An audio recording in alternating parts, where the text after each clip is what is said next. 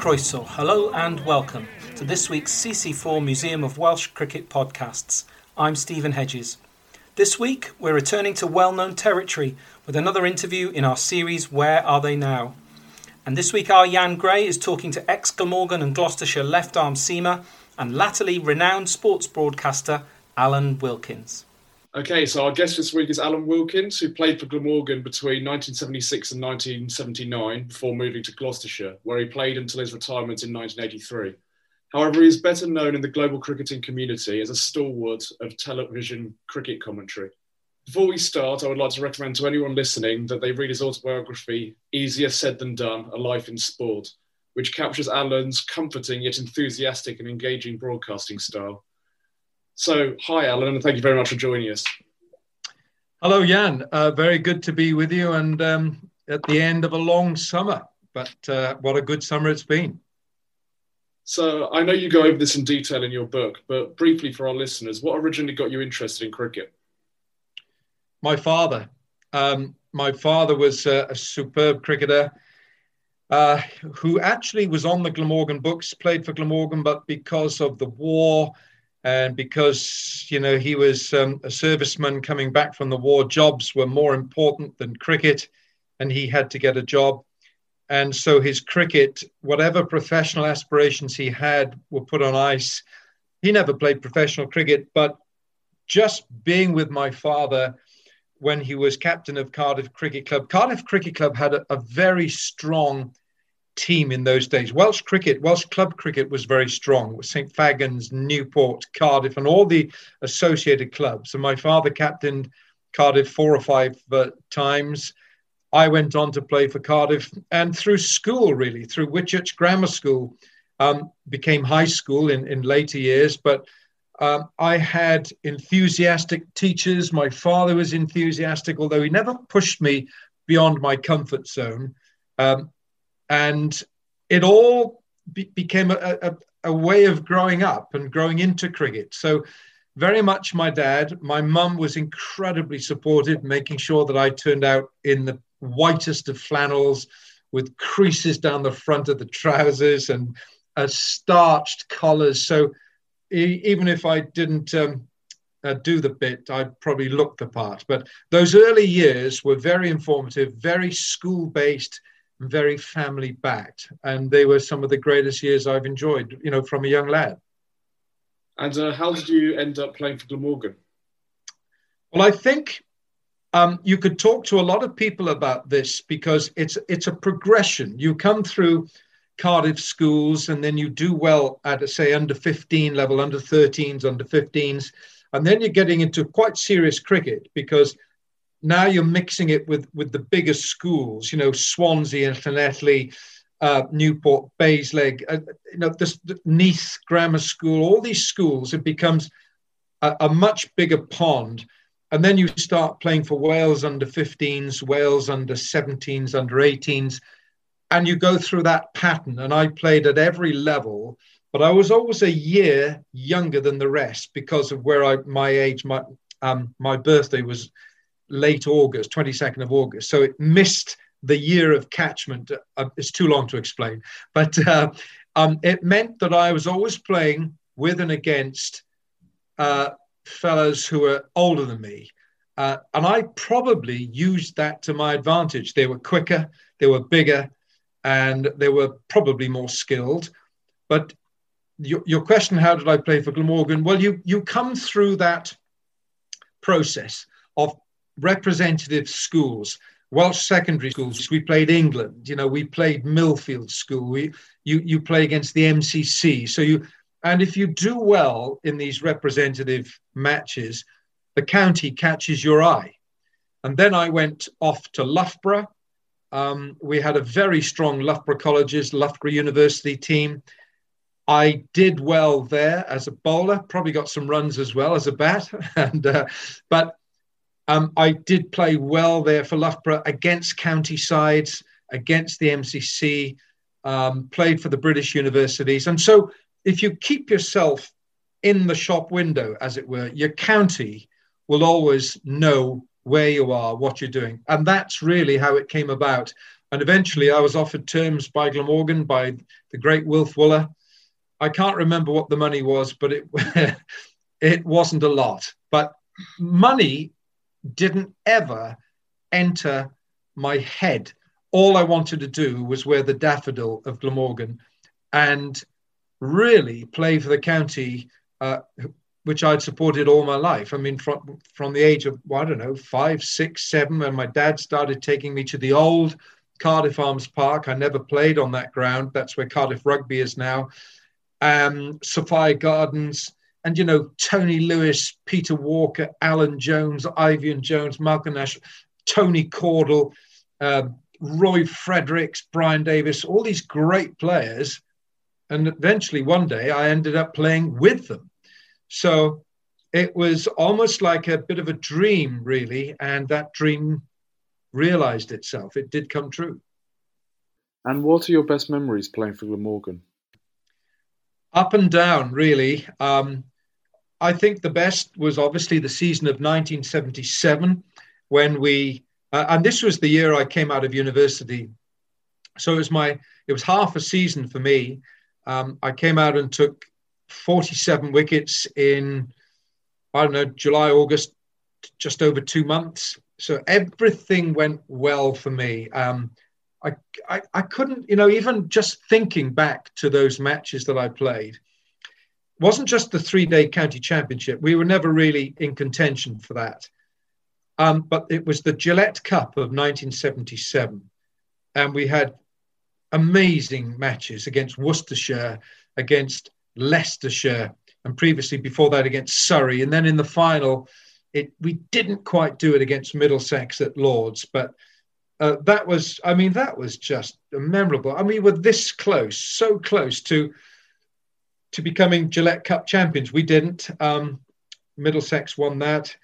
Um, I think you know playing against the touring teams, playing against India um, in 1979 in um, in Swansea. I got the great Sunil Gavaskar out, bowled him round his legs. I mean, I, you know, pinch myself now, and I always rib Sonny these days because I work with him in the commentary box. And I said, was it just sheer pace, Sonny, that uh, accounted for that wicket? he ribs me. He said, you were too fast. I, I had to get out the way of it. but those were great days because the touring teams put out strong teams. New Zealand was strong. West Indies was strong. Uh, Australia was strong. Um, South Africa had, weren't touring at that stage yet because they were still out um, out of the family uh, or the fold, if you like, of international cricket. Um, but every season was a highlight for me because it was always that privilege to wear that beautiful jersey with the daffodil right in the middle. So when you ask for highlights, I wish that we could have done better as a county championship team. We never really hit the high spots there. We had we had good days, we had lots of bad days, um, but by golly, it was fun. I mean, it was such a lot of fun, and you know, I I wouldn't change a thing. I I, I would not change a thing. Uh, I might have probably have changed. Um, oh gosh, if I could have got a few more runs because I knew I could bat, but ah, that's gone. That's all history. I might have changed a few things there. And then uh, uh, eventually, Mike Procter tapped you up to go and play at uh, Gloucestershire. How did that uh, experience compare? Yeah, good question. Um, you, you, know, I think when you're playing professional sport, you have to. I mean, looking back in, in hindsight, I know that. I mean, I had high standards of myself, and I also had high standards of the club, Glamorgan, and I wasn't being selected I did have a difference of opinion with Tom Cartwright about a, a, number of things. I liked Tom. We got on, but we, we also disagreed on many things. And as much as I felt Tom was a great mechanic of a coach, mechanically he was he was sound, he was very good. I, I didn't feel Tom's man management was his strong suit. And I was left out of the team and, and I was getting wickets. I was performing. But I was left out of the Glamorgan side um, in that season of 79. And I was told by the, then club chairman, Ossie Wheatley, and we get on well now. I mean, this is all in the past, but I'm not afraid to discuss it. That I was getting a little bit too emotional with the game. I mean, what the heck does that mean? If you can't be emotional about playing sport, I mean, look at Virat Kohli. Look at England cricketers now. Look how emotional they get. You have to get emotional playing sport. If you're not emotional, you're detached. Tell a professional footballer or tell a professional tennis player not to become emotional. So I felt that the argument was just not worth discussing. I was we were playing Glamorgan were playing Gloucestershire at Cardiff. I was 12th man carrying drinks, and Brian Brain, who was a very fine fast bowler with uh, Gloucestershire, he tapped me and he said, it was a bit like a sort of uh, a gangster round the corner. He said, uh, Listen, the gaffer, he wants to talk to you. I said, Who? Mike Procter. He said, Yep, he wants to have a word. Why aren't you playing? And I said, Well, I'll, i started to tell him, talk to him. This is when Glamorgan were in the field, and I was the only Glamorgan player at, at the balcony the old Sophia Gardens. And he said, he'll be ready for you in five minutes. Well, I, I knocked on the dressing room door. The two dressing rooms were virtually next to each other. It was ridiculous. But all the Glamorgan boys are out in the field. I wasn't carrying drinks for a while. And there was this massive cricketer, this Adonis of a cricketer, tanned, sitting on a, a table, blonde hair, great looking guy, shoulders, massive shoulders. And he just said in that clipped accent, Why aren't you playing? Why aren't you out there bowling? And I said, because I'm not selected uh, captain. I, I couldn't call him Mike. I, you know, I had this reverence for Mike Procter. I said, I don't know. I said, it's at, it's really making me very unhappy. He said, well, don't be unhappy. We need another bowler. Why don't you come over to us? He said, you know, a lot of the boys. And I did. I knew Andy Stovold.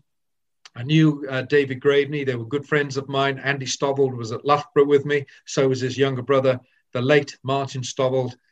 And he said, Brian Brain and I will open the bowling. You'll be first change, three year contract. Don't even think about it. Just come over and play. Well, I mean, I was smiling. I had the biggest smile in Wales probably for weeks because I felt that I was getting shortchanged by Glamorgan. Perhaps I should have discussed it with someone at Glamorgan and said, look, I've been offered this, this deal by um, Gloucestershire because technically it was illegal for another county to poach a player whilst he's under contract with another county. But I kept it to myself, spoke to my dad. He didn't want me to leave Glamorgan, but I felt I wasn't getting anywhere with Tom and Tom Cartwright. And I went away for the winter. And during that winter, I played for a, a province in South Africa called Northern Transvaal. I played against Natal, KwaZulu Natal, for whom Mike Procter was captain. And I bowled pretty well against them. And he said, You're going to have to come and play for us. He said, You can't go back to Glamorgan. And that was it. I signed for, uh, for Gloucestershire for three years. And it was another chapter. So it was just a process of evolution in a way, you know, I didn't want to leave Wales. I didn't want to leave Glamorgan. It, it, I left with a heavy heart. I really did. But this was a chance to go to Gloucestershire to play for one of the great, great players, Mike Procter. But then I discovered that grass is not always greener on the other side. And there's another story from that. Well, I had two good years with Gloucestershire. 1980, I took 54 championship wickets. In 1981, I took 52 championship wickets. So it was 106 wickets in two seasons, and I for Gloucestershire. And I wasn't always selected in the uh, in the first team. I was left out there as well, and I, maybe I was trying too hard. But in that 1981, I took my best figures at Old Trafford against Lancashire. It was in September. Um, 26.5 overs, 10 maidens, 8 for 57. I'll never forget it. And it was a great, great day. And I felt that I was, I was what, 28 then? I was, a, I, I would, I wouldn't say I'd arrived, but I felt that I was part of a team that that appreciated what I gave to it. I then went away for the winter and in my again to South Africa and I um, I started to feel a little bit of pain in my shoulder, just a little bit of pain. But because of the beautiful climate in South Africa and I was swimming every day, I was training, I never thought anything of it. Came back in April 1982 to go back for my third year for Gloucestershire. And in the nets, which was so cold, oh gosh, it was cold. Um, my shoulder packed up. It suddenly just, I lost control. It was like driving a car and I, you had no control over the steering. The car just did what it wanted to do, and my shoulder was not responding. And um, well, to cut a long story short, I had a shoulder injury which required a manipulation, which was a dislocation. There was a lot of uh, scar debris. The shoulder was worn and torn, and it needed rest. But instead of rest, the management at Gloucestershire, because I was on reasonable money, um, said, We want you playing. You've got to be playing. So, against the surgeon's best wishes, uh, not just his uh, instructions, I actually got out onto the park for Gloucestershire way ahead of the medical prognosis, and my shoulder packed up um, once again in May. And I did not bowl a ball in first class cricket in 1982, having taken 106 wickets in the previous two seasons. It was, it was a horrible season. I ended up playing a handful of matches for the second 11, but you don't want to play second 11 cricket. You want to play in the first team. Um, it had an effect on me personally. My marriage was falling apart. I then went back to South Africa um, because I felt that the heat, the sun, the swimming, and proper rehabilitation would help the recovery of the shoulder. It did recover. And during my time away, Glamorgan made a very um, unusual approach. They we started talking again about my coming back to play for Glamorgan which maybe looking back was probably not the right thing to do. But I came back um, having had three seasons with Gloucestershire, but only played in two. And I came back to Glamorgan, but that was a, a personal issue as well. With them, um, you know, personal issues were very much at the fore. So it was a roller coaster of a ride where good things were happening on the field, off the field, and then your whole world comes crashing down when you have an injury that threatens and did, in the end, truncate my professional playing cricket uh, career. And how did you then move from your early retirement to broadcasting? Well, in 1983, when I came back to Glamorgan and I signed a, another three year contract, um, in fact, the very first ball I bowled, I took a wicket at Cardiff against Essex, Brian Hardie, and the, ne- the, the, the Western Mail the next day said, you know, it said, prodigal son returns. Oh dear, oh dear.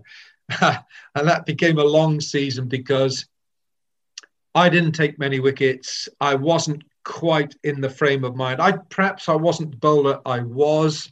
Perhaps a certain amount of the uh, elasticity of the joint, uh, because I did have natural pace. I, I'm, you know, I'm not tall. I wasn't a physically um, imposing person, but I had good action and the ball came out well when it when it did come out well. And I became, by about midway through the 1983 season, disenchanted. Mike Selvey was our captain. He had been released by Middlesex. and I, as much as I liked Mike Selvey, and he was a damn fine cricketer, beautiful bowler, and an unusual captain in many respects, but I felt that my head, my passion, I just felt that not all the stars were in alignment. And uh, my heart wasn't in it. My heart wasn't in it. And I just felt that I thought I should be doing something else. I didn't want to coach. And one um, afternoon, sort of three quarters way through the season, BBC Wales, and they covered a lot of Glamorgan cricket, BBC Wales radio, and, and there was BBC Wales television, but BBC Wales radio said, well, if you're not doing much, and I wasn't really, um, come and sit in the box, come and do a little bit of radio. And I loved it. You know, I put a pair of earphones on, I, I had the microphone, and I thought, oh, I, I, I fancy this. I like this. Plus the fact that back in South Africa, a good friend of mine, Trevor Quirk, um, was in radio and television over there and we played cricket together for Pretoria High School Old Boys. And I always said to him, Look, I think I may be giving cricket up. And he said, Well, if you are, let me know, and we'll try and see if something can happen with the SABC, South African uh, Broadcasting Corporation. And that is what happened. I did a I did a demo tape. Glamorgan were playing Derbyshire at Swansea. I was playing in the team. And I went up to the top of the St. Helens Pavilion. I did a piece with the radio mic, and I did. I I think I was pretty awful, but I was nervous. Um, and it was being recorded back at base in Cardiff, in Llandaff. They recorded it, and uh, and I literally had the tape in my hand. Put it in an envelope, sent it off to it. The SABC in Johannesburg. They listened to it, and they said, "Well, if you're coming back this way." we may look at using you. There was no job offer, but what I did at the end of that 82 season, I knew that I'd finish with cricket. Two more years of contract um, left for me to play for Glamorgan, but in, in my head, I packed my boxes, I packed my I packed my personal belongings. I went off to Johannesburg to play cricket for the Wanderers, and my sole objective from there which was the end of 82, was to join the SABC, which I did in January 84. And that was the start of my broadcasting. And what do you think has made you such a successful broadcaster? Well, you'd have to ask a few people that question um, because, you know, in this game of broadcasting, you can't please everyone all of the time. You know, there are people who like Nasser Hussain. There are people who, who like Ian Bishop. There are people who don't like Nasser Hussain. And there are plenty of people who don't like Alan Wilkins. I can tell you that. Um, I, I think the the question of success is obviously one that, that's uh, it's a subjective opinion that you know i left to go and live in singapore in February 2000. I've obviously moved on a few years here, but I had 12 great years with BBC and two with ITV. And then for the best part of 16 years, I was living in Singapore, based out of Singapore. Imagine having a job offer where the managing director, Rick Dovey, an Australian who's become a good friend, rang me. I was here in this country and said, What's your tennis like, mate? And I said, uh, sorry, that was an Australian accent. And uh, I said, oh, it's fantastic, you know, completely lying. And he said, right. He said, we want you to present Wimbledon for us at Wimbledon. And he said, and your guest for the fortnight will be the Indian legend and icon Vijay Amritraj. And I said, Are you pulling my leg here? Is this real? No, mate. He said, You've told me your tennis is fantastic. so now you're doing it. That was the start of a, another chapter of me being based in Singapore. So I did tennis, I did Wimbledon, the Australian Open, um, the US Open. I did cricket, every Indian tour away from India, cricket World Cups. I did rugby. I did golf. I did all the golf around the Asia Pacific region. And when you've got a company that backs you, I'm coming back to the question of your, you asked me about success.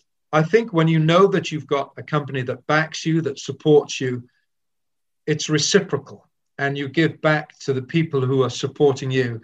And those were some of the greatest years of my life that um, they're still very much in the forefront of my memory. I do write about this um, in my book, Easier Said Than Done. But I think it's getting to know the players of India initially, because we had a contract with the Indian cricket team. We covered the Bangladesh cricket scene in Bangladesh. Uh, we covered Sri Lanka. We covered uh, ICC World Cup tournaments, under 19s, and then the women, but of course the men throughout. And in latter years, I've been going to Pakistan.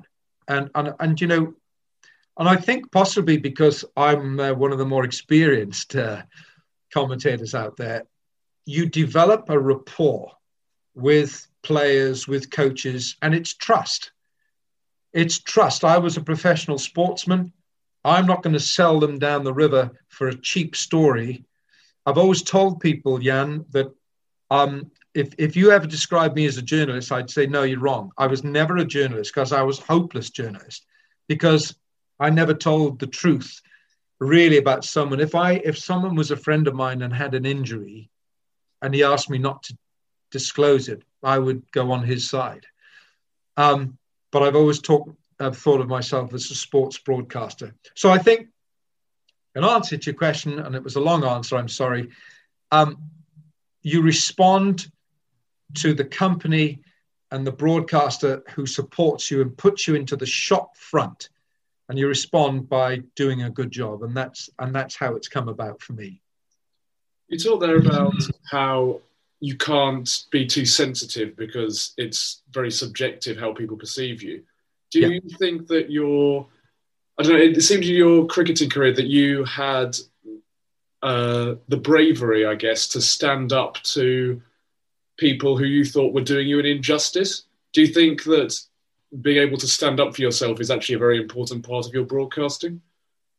Yes, it is. And that's a very good question because you have to stand your ground you know, in cricket, I, I, stood my ground in the Glamorgan dressing room. I mean, I came, I finished, came down from Loughborough with a two-one degree. I felt, you know, I, I felt so good about my personal self, my my being. You know, if my cricket career came crashing down, I had this degree in sports science, physical education, with a history um, and a two-one honours. I was I was really on top of the world. Cricket was I just felt cricket was great. But I had opinions and I wanted to voice them.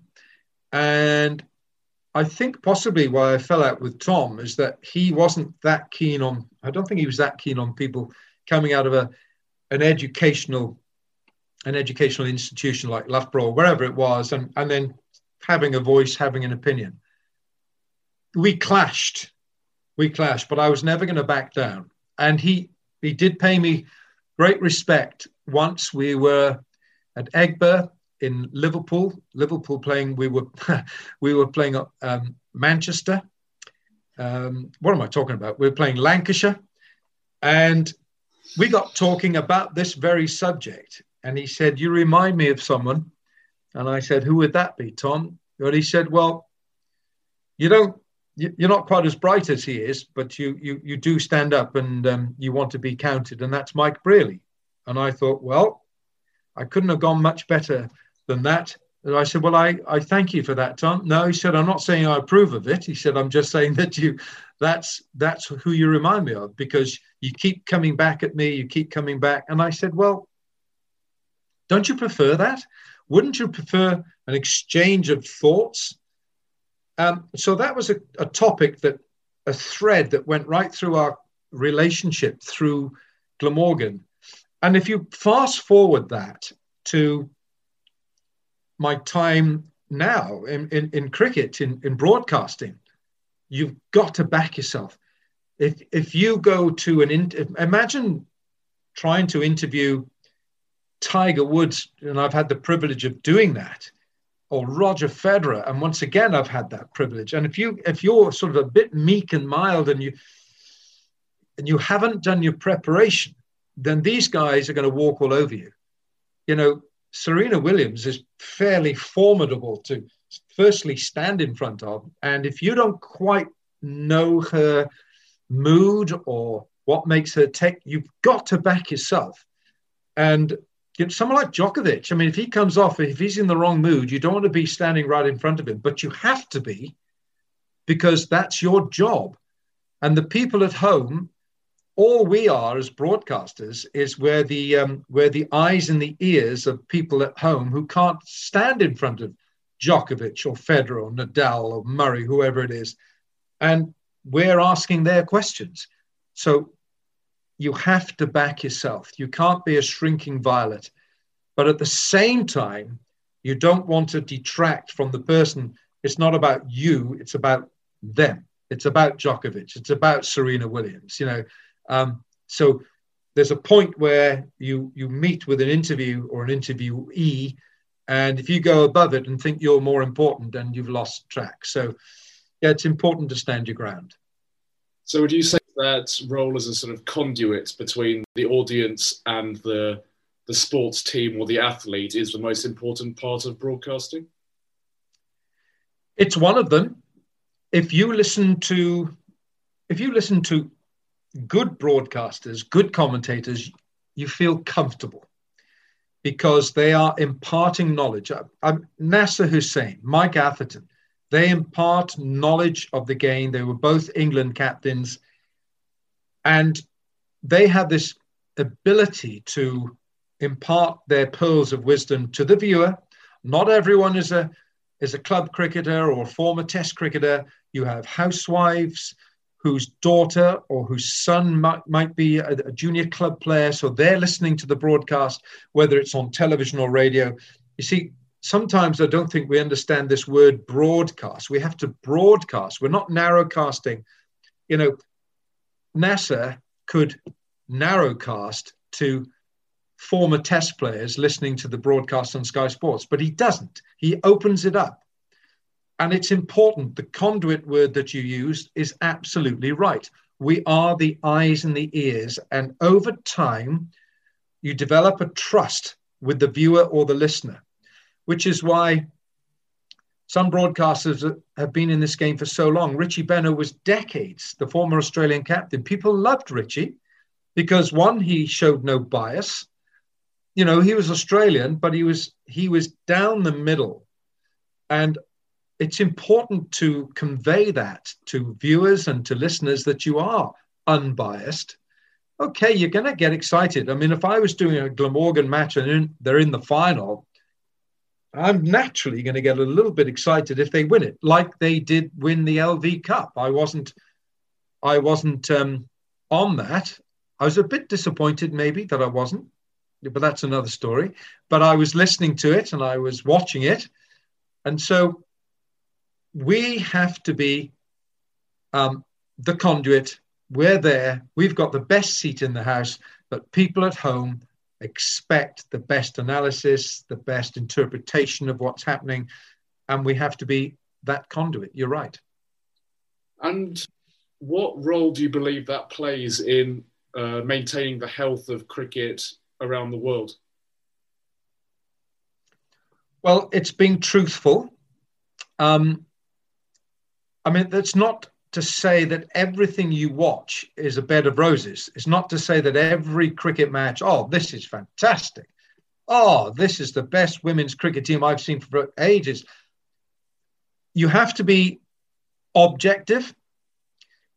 If it isn't as good as you think it is, or as good as a previous match, then you have to appraise, evaluate, assess.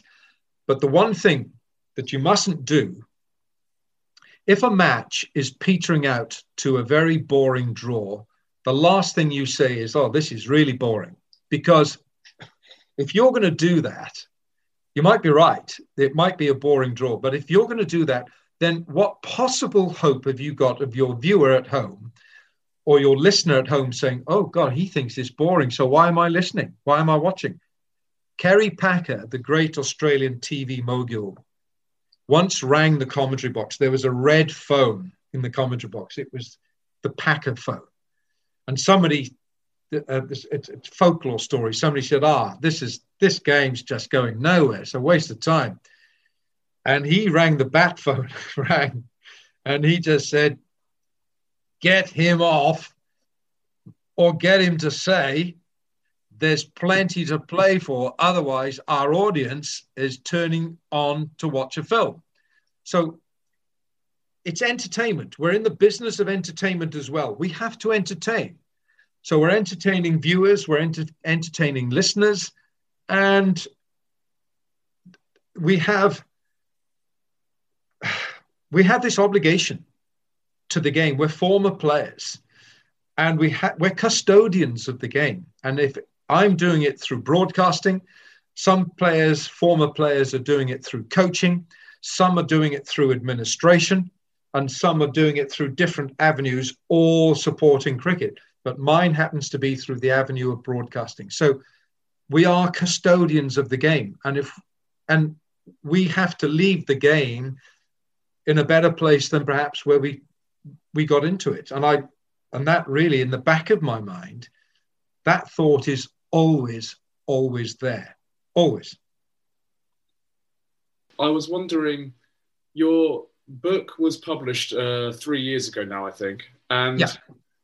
you said about your time in South Africa that under apartheid that uh, you believed your sporting endeavours were separate from the political situation and that they weren't directly mixed in your mind. But I guess since the last 18 months, with the Black Lives Matter movement and a number of the civil rights uh, movements gaining traction in the wider world, we've sort of seen how intimately sport and politics are linked. Has this caused you to reevaluate your thoughts about your time in South Africa since then?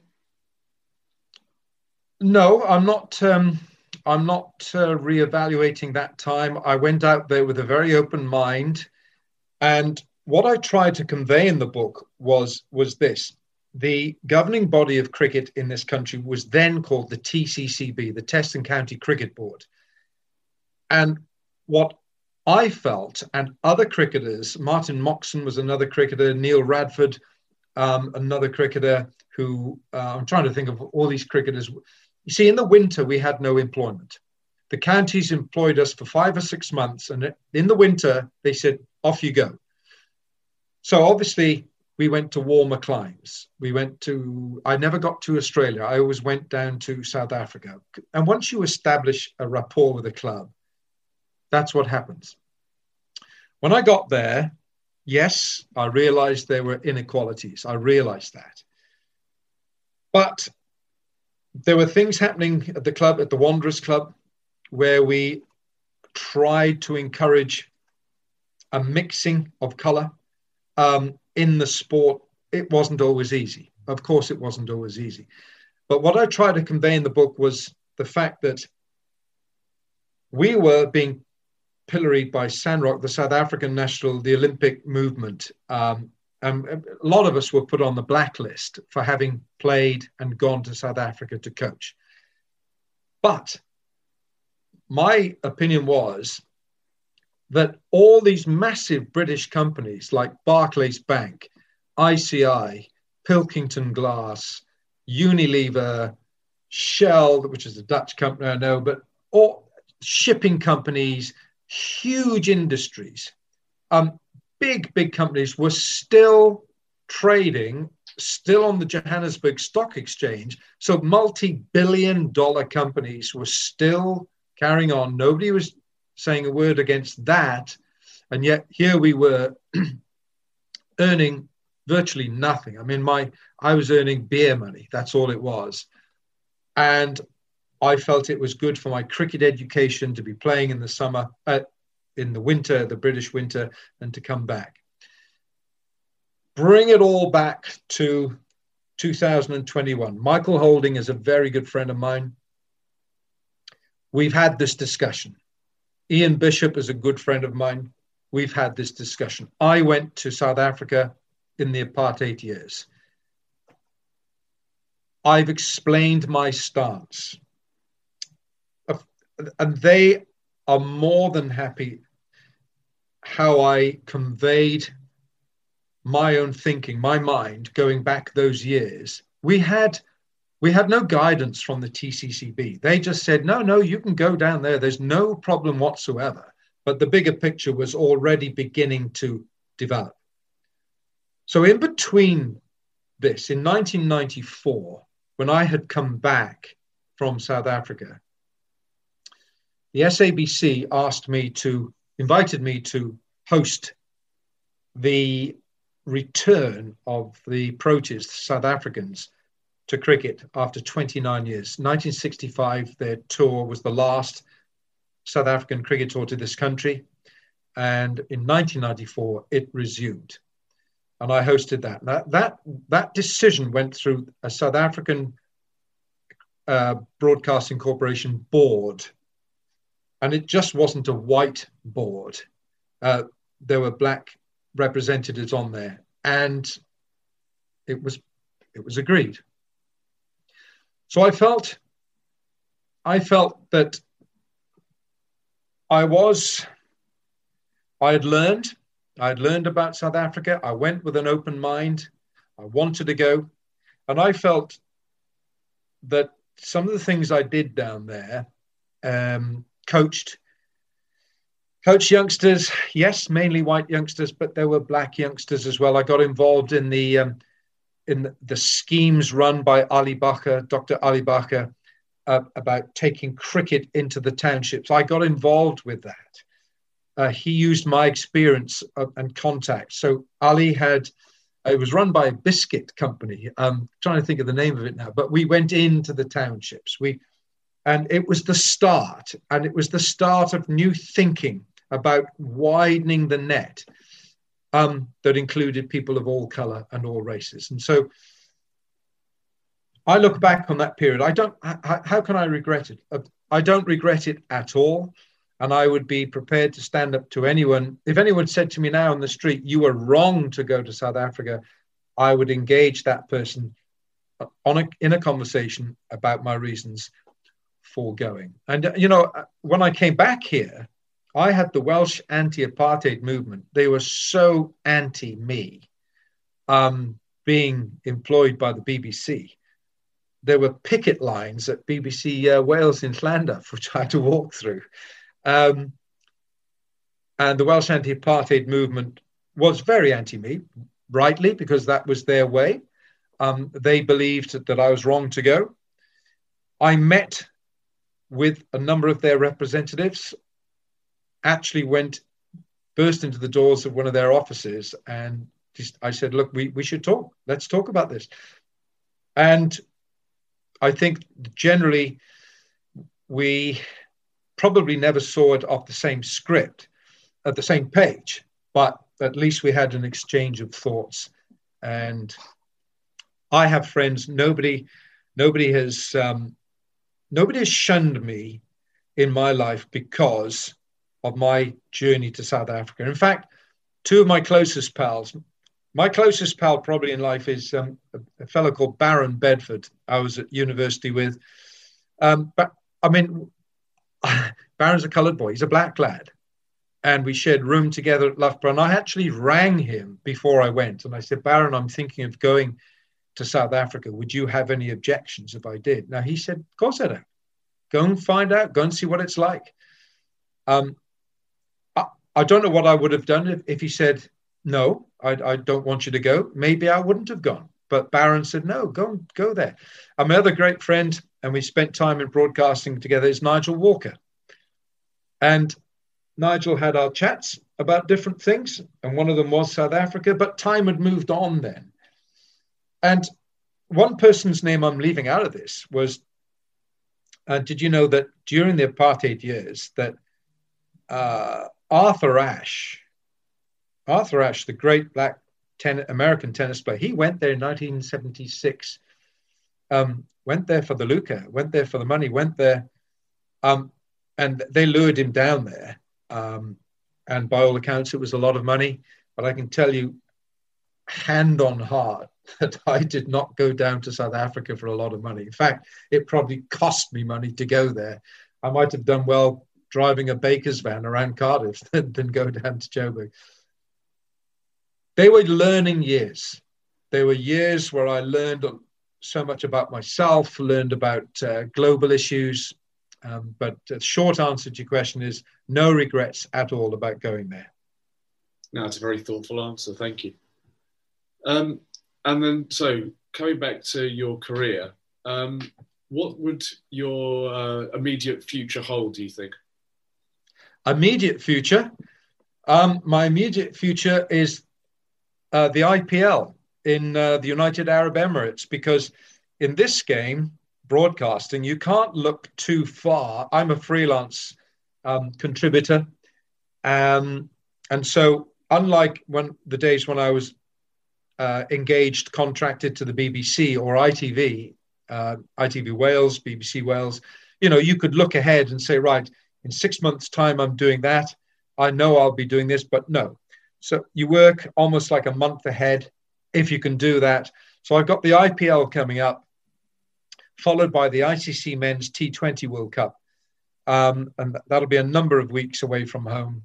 Uh, virtually all my work is away from home. Unfortunately, I don't work uh, in this country, but the trade off um, from leaving these shores to go and live in Singapore and see the world, the trade off is when you come back, you're out of the psyche, you're out of the thinking of people, and people say, "Weren't you that fellow that used to work for BBC or ITV?" Yeah, um, Alan, someone. Yeah. So that's the trade off and you lose your place. You lose your place on the ladder. But would I have changed that? Goodness me, no. So I'm looking ahead to the next few weeks of cricket in the sun. I'm, I'm so looking forward uh, to to working again because this summer I've been home since May the 17th, May the 6th actually, when the IPL was suspended. I was in Ahmedabad in Gujarat.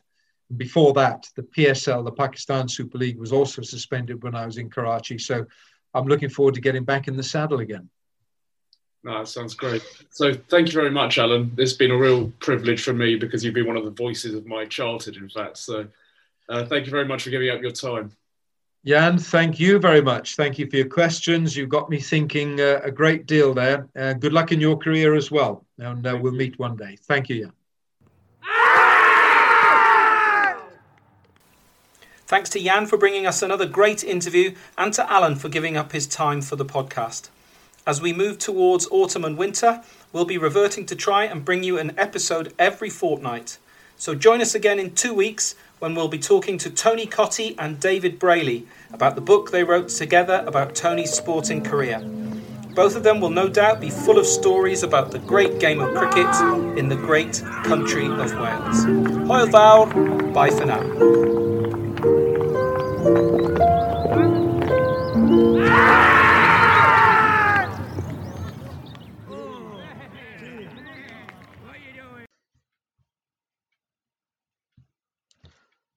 Oes gyda chi stori i'w rhannu gyda ni? Mae croeso i chi gysylltu. E-bostiwch mwcpod1921 at gmail.com neu ewch i'n tudalen Facebook, Museum of Welsh Cricket Podcast, neu i'n tudalen Twitter at Welsh Cricket Pod.